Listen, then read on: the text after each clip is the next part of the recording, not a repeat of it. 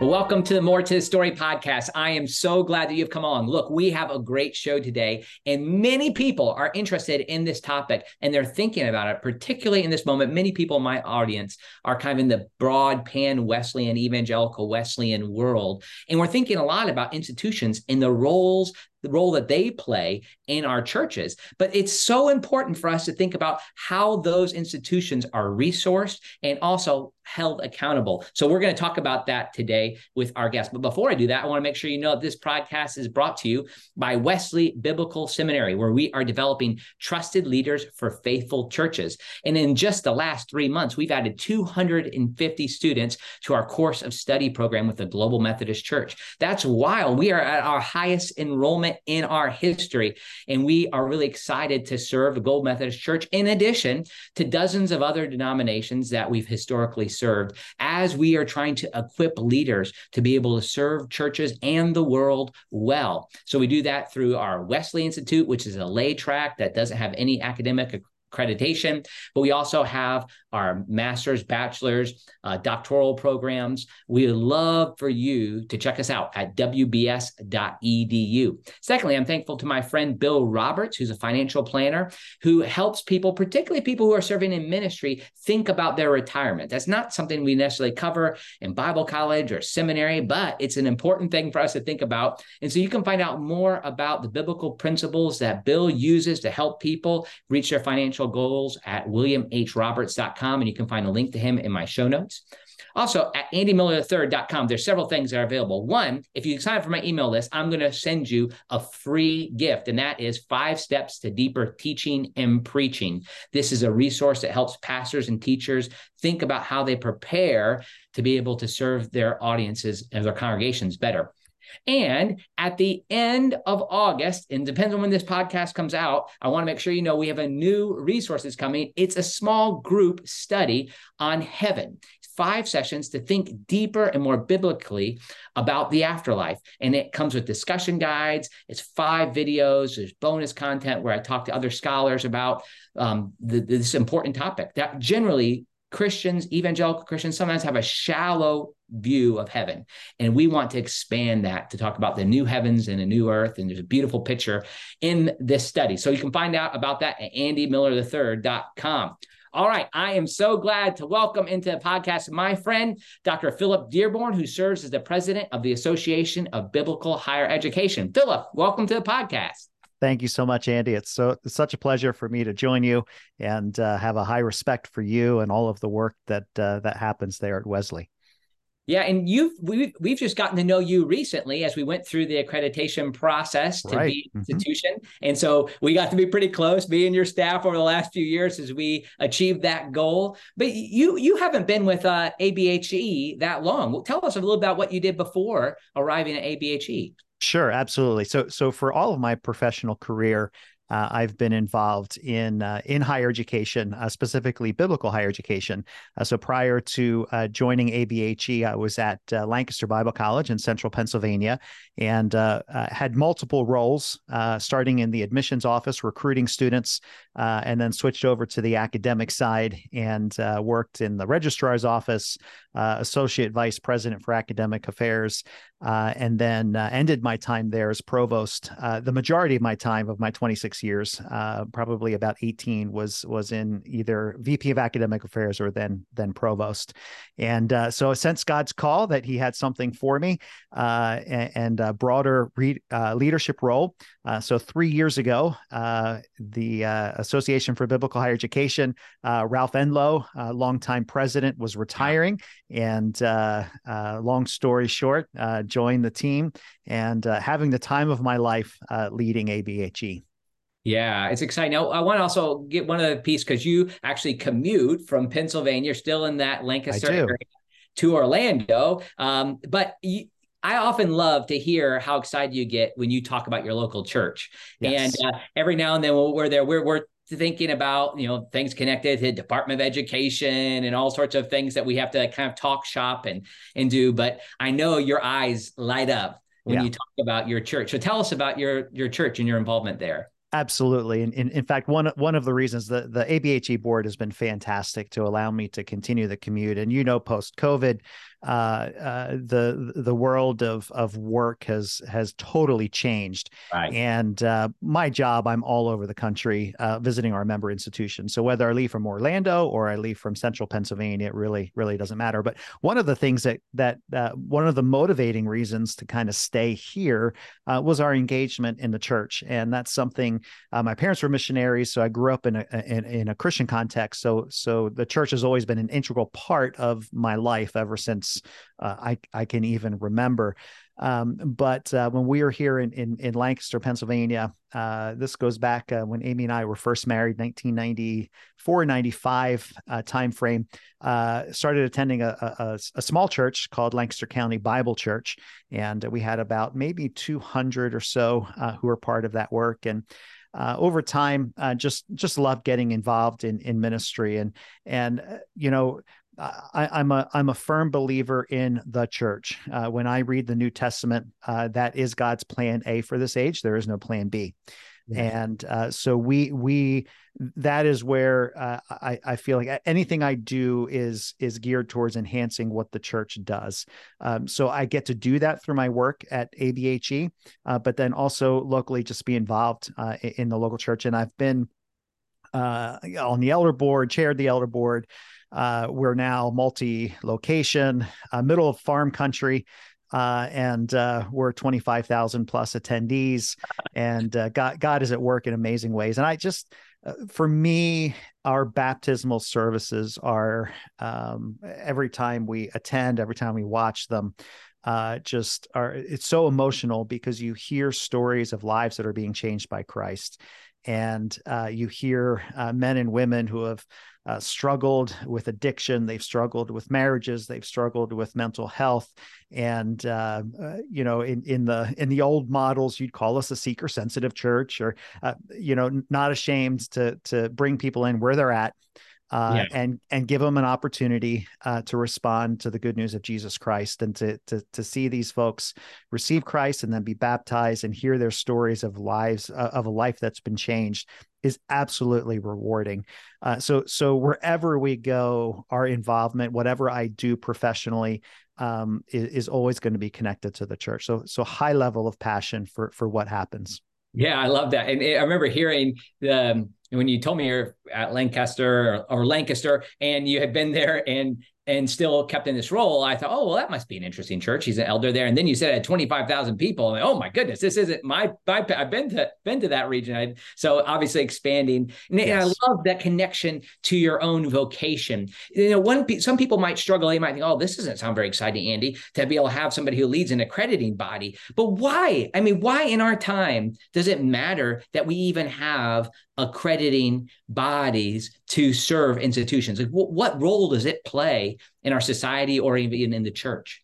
Yeah, so so the the whole thing of accreditation is is uh you know when when you look at the history of it uh, goes back to peer evaluation, quality assurance, uh, mm-hmm. making sure that uh, the promises that an institution, when you boil it all the way down to the basic, the promise that an institution makes, what evidence do you have uh, to demonstrate that you're actually delivering on those promises? Uh, quality assurance, and mm-hmm. it, it's interesting because everything that we're a part of from a business perspective, businesses are about about quality assurance, which is the same thing. The widget that a business makes, uh, they have a high level of interest to make sure that it delivers on the promise that that company has made that it that thing will operate according to what they've advertised for it to to do and uh, so so the same thing applies for higher education and it has higher education has a rich history of peer evaluation so uh, within the sector of higher education um, the, the typical accreditation elements are teams from other institutions come in do an evaluation uh, and and that's a critical part of it but but for abhe the way we frame it is accreditation is one of the services that we provide right. recognizing that we have a great platform in this sector of higher education called biblical higher education um, to, to, to make a difference. And and several years back, we really asked the question: Is is is accreditation our only business? Is that is that the mm. business we're in, uh, mm-hmm. or, or, or is there a greater opportunity uh, to influence a movement of God, a spiritual yes. movement of God. And so we've really expanded out, and we can we can talk about it if you want to, but you know into into leadership development and and really coming alongside institutions and answer the question are you flourishing Mm, absolutely. This is key is like to be able to think about the way that you help institutions thrive, not just to give them a stamp. Like, you know, we have that stamp. We're thankful for that stamp and we have other stamps as well. But we're more interested in a relationship that leads us to flourishing to health so that we can like I know, for instance, and I was new to the academic world in academic administration, but I know the things that you all have provided have given us tools to be able to actually make that real. Yeah, and in a lot of ways, accreditation is is is backwards looking. Uh, it's also forward looking. But if you think about it, uh, the, the, process is designed for an institution to do a self self study. Here are the standards. How are you meeting those standards? And it tends to be retrospective. This is this is how we demonstrate that we're meeting these standards. And our current cycle is that an institution goes through that every ten years a lot changes at an, at an institution in 10 years. Mm-hmm. So, what we do on the association side, so we have the commission side, which is the accreditation service that we provide. And on the association side, we're saying, okay, in, in those gaps of, of, of time and forward looking, how do we come alongside and help institutions flourish? And and I, I I've said this, this is one of my lines is if if survival is your goal, you're done Mm. You might you might as well quit. Yeah. Um, and, and, I really believe there's good biblical evidence for this too that we're not we're not called to just survive um, because of our relationship, because of who we are in Christ, because of who we're serving, because we're serving the church, the body of Christ. There's a sense of flourishing that's part of that. There's yes. an expectation that we're flourishing. Well, what does it mean to flourish? And so we're trying to get our hands around that and help our institutions. And it, flourishing is one of those qualitative uh, h- how do you actually measure that? Right right. All, all, i can say is when you experience it you say hmm, something is different here. I can't quite put my finger on it but the experience that i'm having the people i'm interacting with they're they're, they're just different. We're trying to bottle that and help our institutions replicate what's happening on our other campuses uh, our other uh, uh, members uh, to kind of get into this idea of okay just surviving isn't enough. We really need to be about flourishing. Okay so what does that mean for our campus? Yeah. How many institutions do you all serve now? So ABHE right now we have 157 institutions uh, throughout North America. That includes 19 uh, that are in Canada, two that are in Puerto Rico, two that are in uh, Alaska, one in Hawaii, uh, and then the remaining ones are throughout the continental United States. Together, those institutions are enrolling over 67,000 students. Wow! Which, if you do the math, that's a lot of small schools. But when you actually think about it to think that today, I mean, we're uh, right now when this is being recorded, we're uh, ready to launch into the fall semester, right? 67,000 students throughout North America are populating our campuses, are, are, are ready to jump in and answer the call that God has placed on their life. Yes. To me, that's a pretty significant movement. And, and we're seeing God at work in, in just amazing ways. Amen. I love it. Now, you see, your seat's unique. Now, I can tell you a lot of what's happening at Wesley Biblical Seminary and the trends we're seeing from the denominations we've historically served, and not just denominations. Sometimes there are networks of churches. I mean, in, in post United Methodism, even though they're still existing in the in the new Methodism, maybe I should say, yeah. there's all sorts of groups that are coming together. The Global Methodist Church, but also the Foundry Network. Some people are going back to some older denominations that that we love and serve. So I can tell you about that. But you have a unique seat, Philip, because you're looking at these 150 plus schools around the country and around the continent. What are some of the trends that you're seeing? Yeah, great, great question. Uh, s- several trends that I can that I can unpack with you. Um, uh, one of one of the one of the first ones, and and I I, I, I kind of call it the the guilty by association syndrome. Um, uh, the, the the sector of biblical or Christian higher education is a subset of a bigger picture of of the higher education system in North America. Uh, mm-hmm. Uh, there are 3,800, 900 institutions uh, in North America of, of higher education. That's like the big number. So that would be your state colleges, your your community colleges, your for profits, your not for profits, your religious, your non religious. That's the, the the big group.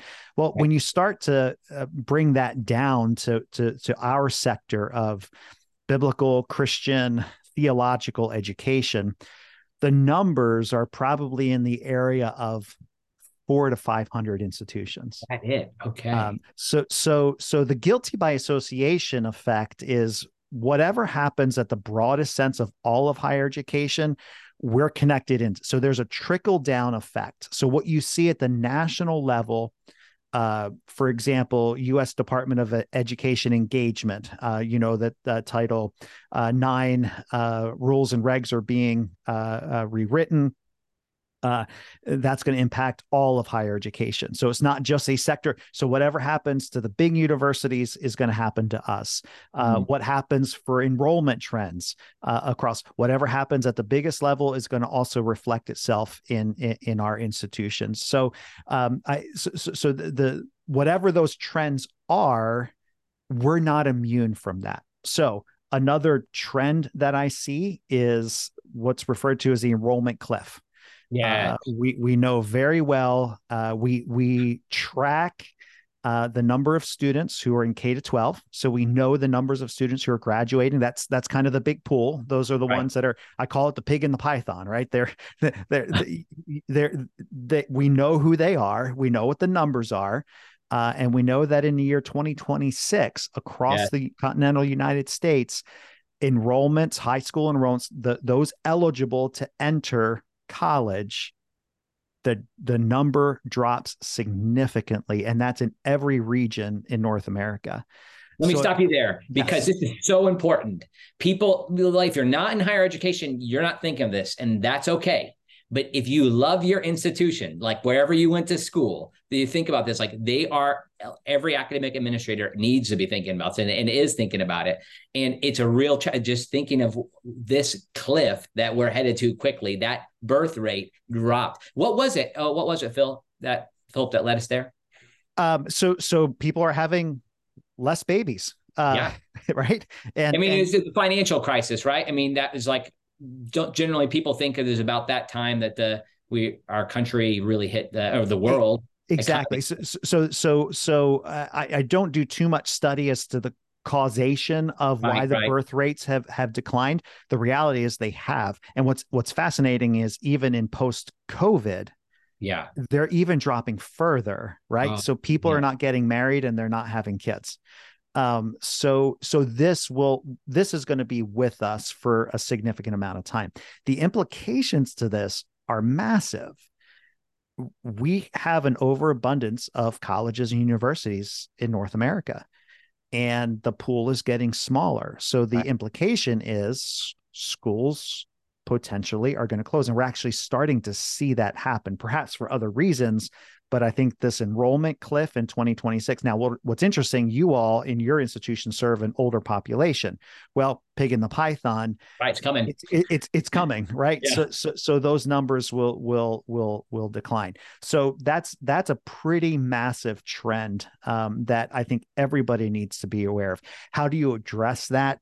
Um, I encourage institutions, just like you diversify your uh, uh, retirement portfolio, you've got to diversify your student population so mm-hmm. that you're offering uh, to, to, to, different generations of students methodologies, ways, online, face to face, blended, hybrid.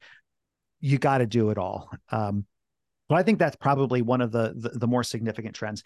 Another trend is post COVID, and I, I we're not uh, the way I describe it is the cement is still wet. Uh, mm. The cement has been poured. We're post COVID, but I think the industry, all industries, are trying to figure out okay, post COVID, we adjusted. What did we learn? What sticks, and what what did we do that goes away because we were responding to a crisis situation? We're starting to see some trends and some research, like like for example, one of them is uh, some some early studies are indicating that we have a generation and sorry for this analogy again pig in the python because it's going to follow them through.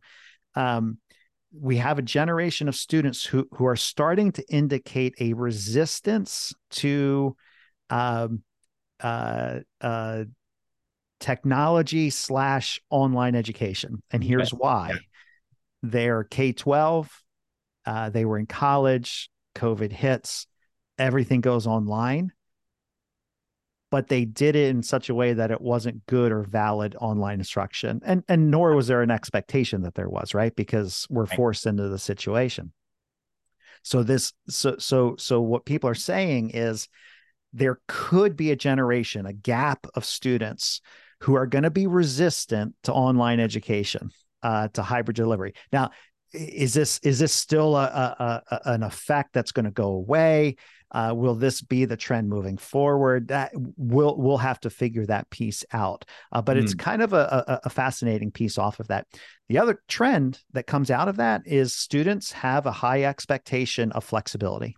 Yeah, um, they want to keep as many options open uh, in in their experience, and uh, whether they want to come to class one day and then the next day, okay, I can't come face to face, but I want to be able to zoom in uh, live. They have that option. Or, um, you know what? I'm not going to be able to catch up until later tonight, so I want to view the recording of the class. So there, that has become a student expectation uh, that they have multiple options to engage their education right? And so we're doing similar things here at WBS, trying to be prepared to serve that way. It's amazing how people are wanting flexibility, and then that puts pressure on us to ensure we're evaluating and assessing what people learn because it's it's hard to ensure that those things are consistently maintained when you're having to change your systems nevertheless like it's worth it it's worth it to stay engaged with the students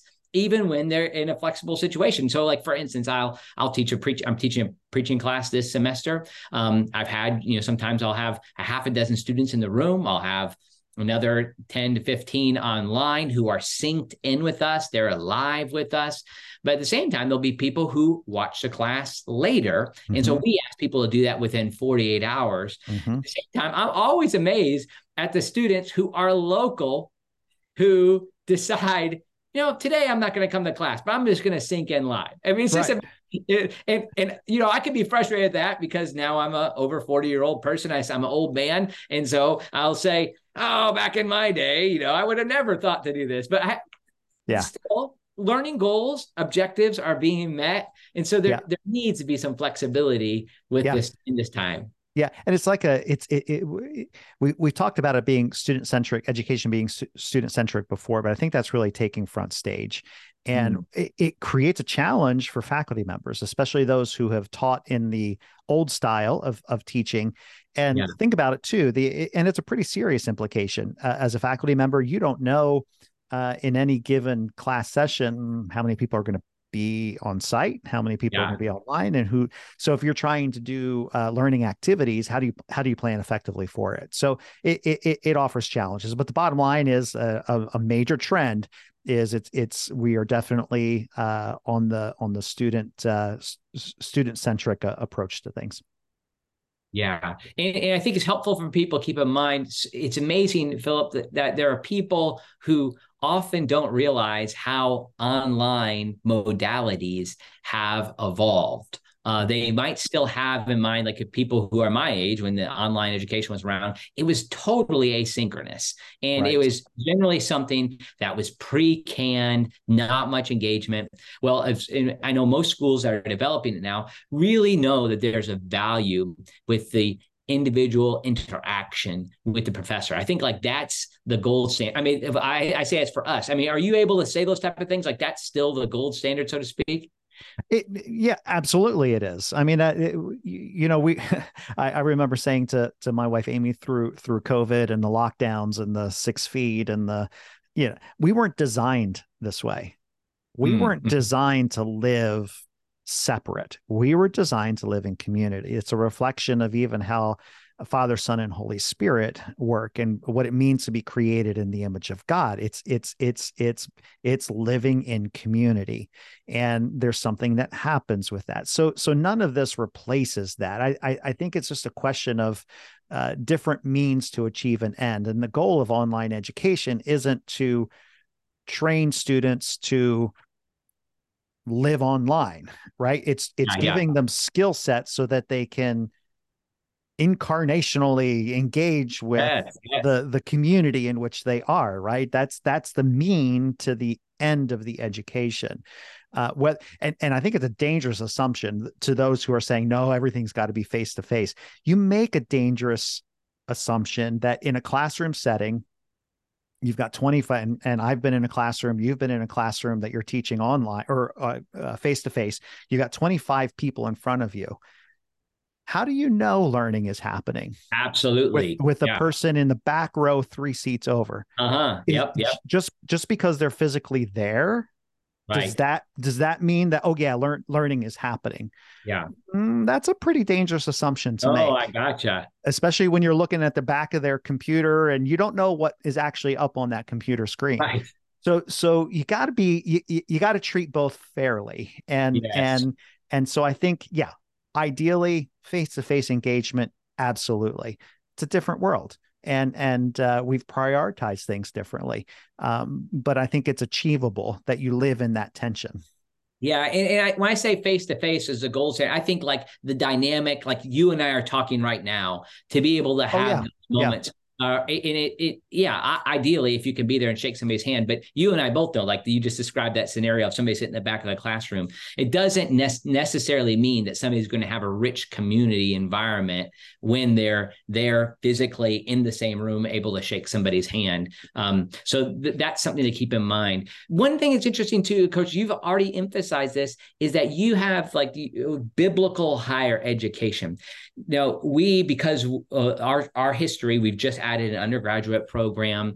Um, that was in part why we came to ABHE, but we've been accredited by another accrediting body. Um, that's a, a theological group it's interesting to me though as i participated in events there i'm often on with um, my colleagues aren't aren't christians always and um, they'll be uh, there's a there's a there's a, a, Buddhist chaplain. There are all kinds of inter- interesting things that happen in that group as that has evolved. But mm-hmm. you you're pretty specific. I mean, it you're wanting to focus in theologically, and yet you still are a big tent, so to speak. Tell, talk to me about that tension. Yeah, yeah, absolutely. And and and it's it's it's everything is is everything evolves over time, and and I think uh, we're not immune to that. Biblical higher education is not immune. You go back, um, you know, 150 years, 125 years ago, when Bible colleges started. They started in a church context.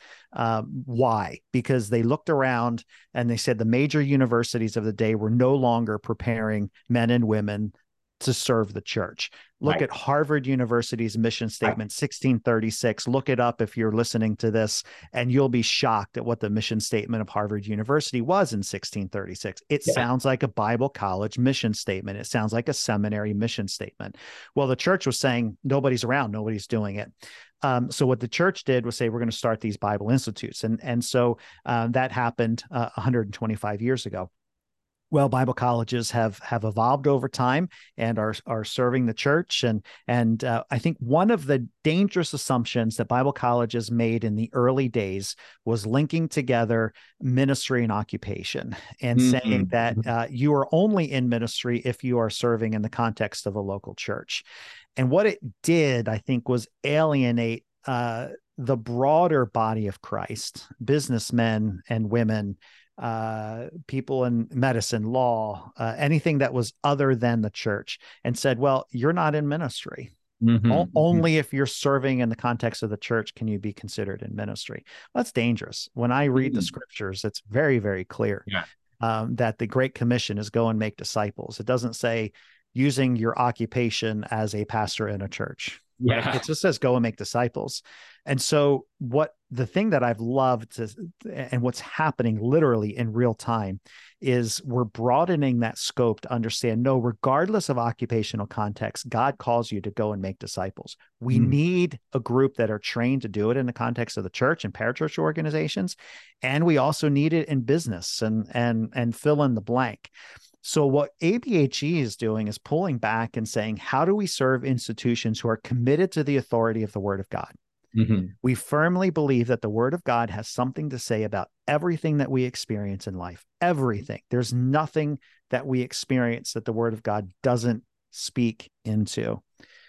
Well, there are colleges, there are universities, there are seminaries, there are Bible colleges, there are biblical universities who are committed to the authority of the Word of God. We want to come alongside those institutions and say, how can we help you flourish? So, is it the traditional Bible College Bible Institute? Yeah, we have a lot of those who are exclusively focused on training men and women to serve in the context of the local church. Yes. Seminaries like yours? Absolutely. But we also have schools like Southeastern University in Lakeland, Florida. Yeah. We have schools like Dallas Baptist University who are broader. They are under the uh, what you would call a Christian liberal arts institution. Well, how do they fit within biblical higher education? They're committed to the authority of Word of God. And here's where it plays down qualitatively to quantitatively. Those institutions require a core of Bible theology courses. Right. Yes, yes. At the undergraduate level, 30 credits. So it's not just a name. And there are institutions who say, oh, yeah, we're committed to the authority of the word of God. It's in our mission statement. And they don't require students to take one single Bible or theology course. Right. Well, if you're connected with ABHE, you're going to take a core of 30 credits, 30 units in biblical and theological studies. And I love that because that's that biblical integration piece that says, look, we're preparing you to go serve, make disciples, and we're going to train you to be winsome and have a firm knowledge on the word of God so that you are living a biblical worldview in the culture and the society and the people that you interact with, regardless of occupational context. I love it. And this is exactly like this is how we impact society. You get 67,000 students who are in this type of system where they are getting biblical education. And not it's not just in name. This is like they are taking courses. And then of course, those courses have to meet certain standards. Now we won't get into some of the details that, you know, you and I cover and and think about like what what our syllabi look like and right, all, all right. type of things. I mean, those things have to be there. And you know, I, we went through the the drama and the beautiful drama, I should say, of making sure we are up to what our peers would expect on that. And you know, there's right. a commission. You mentioned the one side. There's a commission of accreditation that helps to evaluate this at a, at a so it's just you lead this kind of the institution that serves that. But yep. it's exciting to think that there are these students who are broadly trained to be able to serve in the world under this umbrella. You got it. One thing I wonder, Philip, is like, um, and we, we worked through it this summer. We had a task force and we're presenting that to the students here on artificial intelligence. And this is one of the things that we have to work on is to ensure that learning happens, that we're not just kicking, you know, punting to chat GPT yeah. for answers and that we are having standards in place that enable people to not lean onto technology that prevents their learning. Yeah. What, what, how are you guys, how are you thinking of that? So, so I love I love the question, and uh, I I uh, the, there are days that I'm so thankful I'm no longer uh, directly in the academy, um, yeah. because uh, you know you, uh, ChatGPT comes on the scene, and you, you gotta you know you, are like the the the airplane is in flight and you're playing with the engine, right? You're you're trying to figure out uh, how do we address this thing the worst thing a college or, or seminary can do is write a policy that says you can't engage artificial intelligence. Yeah, yeah, that is the worst thing you can do. And and that was a lot of reaction was um and and you know they have software that can evaluate something turned in to say what what are the percent chances that AI did this and whatever else. To me that's a, a race to the bottom. That's a that's a punitive uh, slap on the hand. Don't don't do this. Look students students are going to do it which i always find kind of fascinating in those situations where uh, uh, faculty say don't don't uh, don't do this. And yet the faculty members are using chat gpt to uh, come up yeah. with with with things. So so and this has always been an issue with technology and I think it's a common reaction. Uh, you you have the sector who who say it's evil. Uh, good grief, the ball the, the the pen ballpoint pen was evil, right? um, uh, technology, the internet's evil. Uh, yes, it can be used for evil things, um, but I think there's tremendous opportunity there, and and AI is literally changing week to week, month to month. Um, I don't think we have our full hand yet on um, how it's going to be used, how it's going to shape theological education. One one thing I think it will impact is part of how we deliver and and perhaps a movement towards competency based education. Mm. And that's uh competency based education comes out, out actually out of the vo-tech area uh, from years ago, which was basically, and it makes sense uh, in the trades, you had to demonstrate can you change this tire? Exactly yeah. right. I mean, yeah. it's it's pretty basic. Either you can or you can't. You're not going to write a paper about how to change a tire. You're actually going to have to change a tire. Yeah. I think that application is is beautiful in education when you marry it with AI, content creation, get, accessing information, uh, et cetera, et cetera. Well, demonstrate that you're capable to be a pastor. Mm. Mm-hmm. Love that. Are you going to demonstrate that by writing a paper? Mm. Well, that's that's one aspect of it, absolutely. But similar to changing a tire, can you demonstrate? How do you demonstrate that you are a, a humble leader? Um, mm.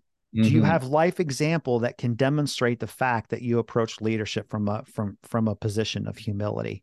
Boy, you now you're getting to the heart of what it means to be a leader uh, how can you demonstrate the fact that you can effectively communicate the word of God? Not mm-hmm. just write papers about it or the styles of preaching or whatever else, but mm-hmm. show us. Yeah, yeah. That you can do it.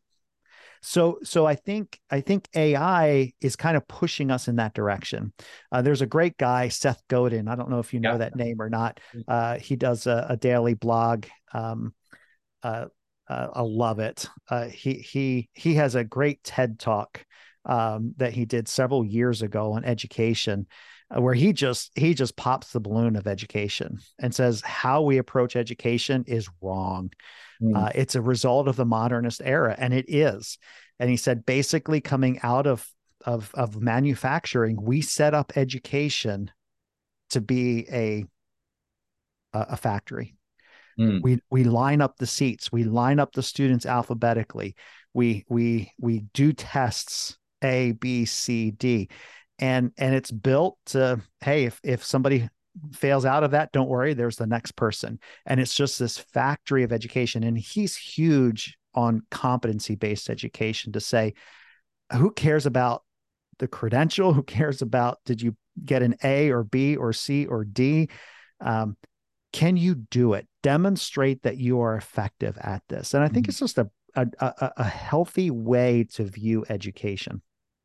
Yeah, it's interesting. You know, we we hear it regularly, and particularly on the seminary level, the kind of it's almost a euphemism to say like, well, they didn't teach this to me in seminary, right? And and certainly that's going to be a case. Part of what we do in seminary education is help people know how to think, and that's a that's kind of behind a lot of Christian liberal arts education in general. Nevertheless, there I always listen carefully when I hear that because it represents that something might could have happened. I almost use uh, I've been in the South now for 15 years. Might could have happened. Sorry. Uh, it's a possibility that we could be in a position to be able to say, you know, that question arises because we haven't adequately looked at what we're doing in the educational process, that we might need to reevaluate how we help people do the work that we are facilitating for it's, them in an educational environment. It's it's the beauty of of um,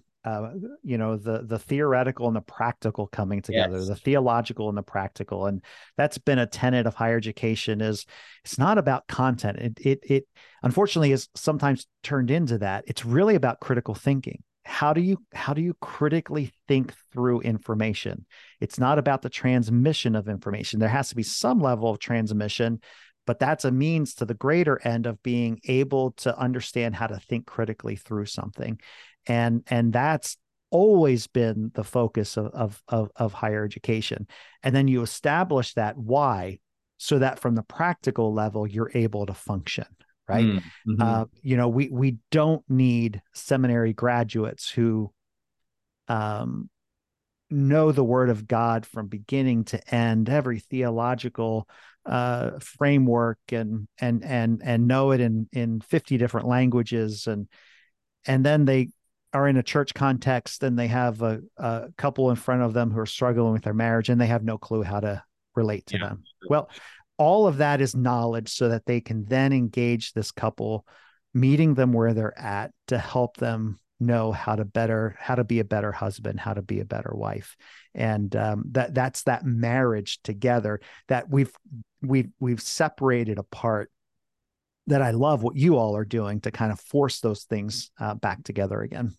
Yeah, in in, uh, my own teaching on my preaching class, what I make the move from for every student to see the distinction between two different seats. There's the seat where people are exegeting scripture, where they learn to work with the text, and, and that I think of as kind of a hard seat, like a wooden seat that they have in a library, and they're doing that sort of work. But then there's a second seat and that is a kind of like the cozy seat, the kind of lazy boy, where you're thinking creatively about how to say something. So there's getting something to say in the one seat, and the second seat is learning how to say it. There's a, a, whole different discipline. And unless we're able to come to a place of thinking about how we actually facilitate this function, we're going to be in big trouble. And I appreciate that uh, about even the role of an accrediting body helping us think about how we deliver things and, and providing resources. So what can people expect? Like, you know, when they see an ABH, ABHE institution, like what what what does that mean? Just give us like kind of your elevator pitch on that.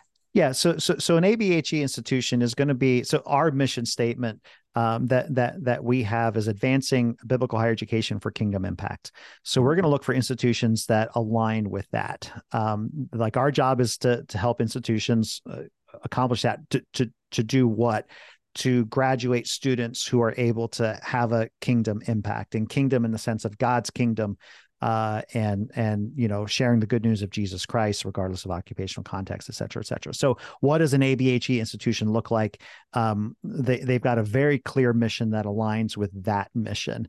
Um, that they are, are about training men and women um, from a biblical the authority of the word of God from a biblical theological framework uh, to, to, to go and make disciples. We're not about them um, uh, getting great jobs, uh, getting famous, um, uh, having a, a, good income.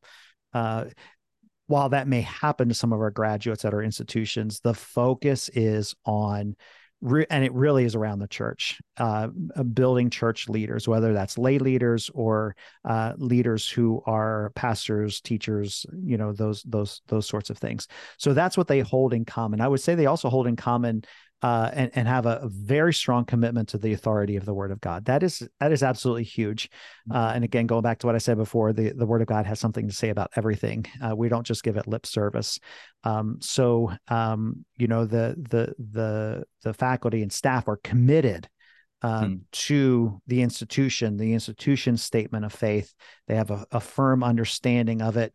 Um, and uh, the vast majority of students, I'd say, at our institutions are Christ followers. There are a couple of our right. institutions that that have a broader perspective in enrolling students, and they view their mission statement from an evangelistic perspective. And and it's not the majority of schools, but uh, you know, one of our schools um, reaches uh, some of our Alaskan um, mm you know villages that may have 60 people in it right? And they have a very uh, evangelistic approach uh, uh, in Alaska, a lot of the the villages, um, there's a lot of abuse that happens: alcohol, substance abuse, sexual abuse, physical abuse, those kinds of things. And so they're they see themselves as a ministry. They're bringing in these students and and and uh, proclaiming Christ through their educational process. So those are some of the markers of uh, uh of our of our institutions.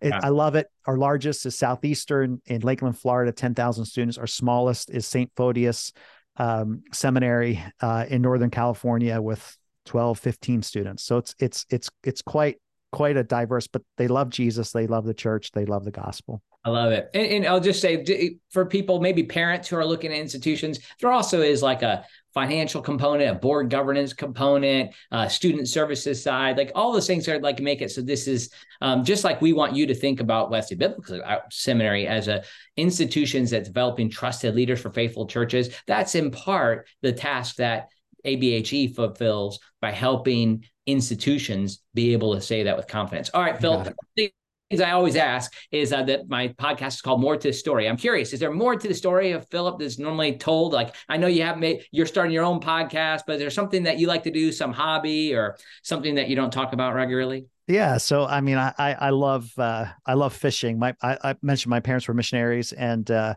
but uh, so I was born in France, spent seven years there, but uh, they came to the states, the Philadelphia area. So I, am a Philly guy, really, and uh, so city guy. And yeah, uh, yeah. So, so, we live here in central Pennsylvania, and we're a quarter of a mile away from the Susquehanna River. Uh, so one of the relationships that I built here in the local community uh, with my buddy Mike, uh, he basically taught me how to fish. Okay. And, so it's a it's a hobby that I absolutely love, and we're we're out as as many times as I possibly can. And for me, it's just I just I just love being out on a river. In and, a ri- uh, on a river, interesting. On, so, what type of fish do you like to catch? What like if you had a good day, what are you pulling in? So, so we're we're pulling in. Uh, again, this is Susquehanna. It's coming back. We're we're we're downstream from Three Mile Island, so that tells you wow. something about the industry. Some interesting right? fish, then. Some very interesting fish. But uh, on a good day, two of us are pulling in probably about a hundred fish. Um, wow. And now it's catch and release, right? So, yeah. and it's bass almost exclusively. Uh, every once in a while you can get a catfish, but those things are slimy and ugly. Yeah. Uh, so we, we, we go for the we go for the bass. But uh, for me, it's it's it's part of you know spiritual disciplines too of of just getting out and enjoying yeah. God's creation, and it's just it's amazing to me. You live in a community forever when you get out onto the river and mm. actually see the area it looks totally different so it's it's yeah. a perspective thing too uh, so i absolutely enjoy it so thanks for I asking. love it yeah, thanks for sharing that. Well, thanks so much, Phil, for coming on. We appreciate your time in the ministry of ABHE, what it's meant to Wesley Biblical Seminary, but also for the church and for the world. So thanks for coming on today's podcast. Absolutely.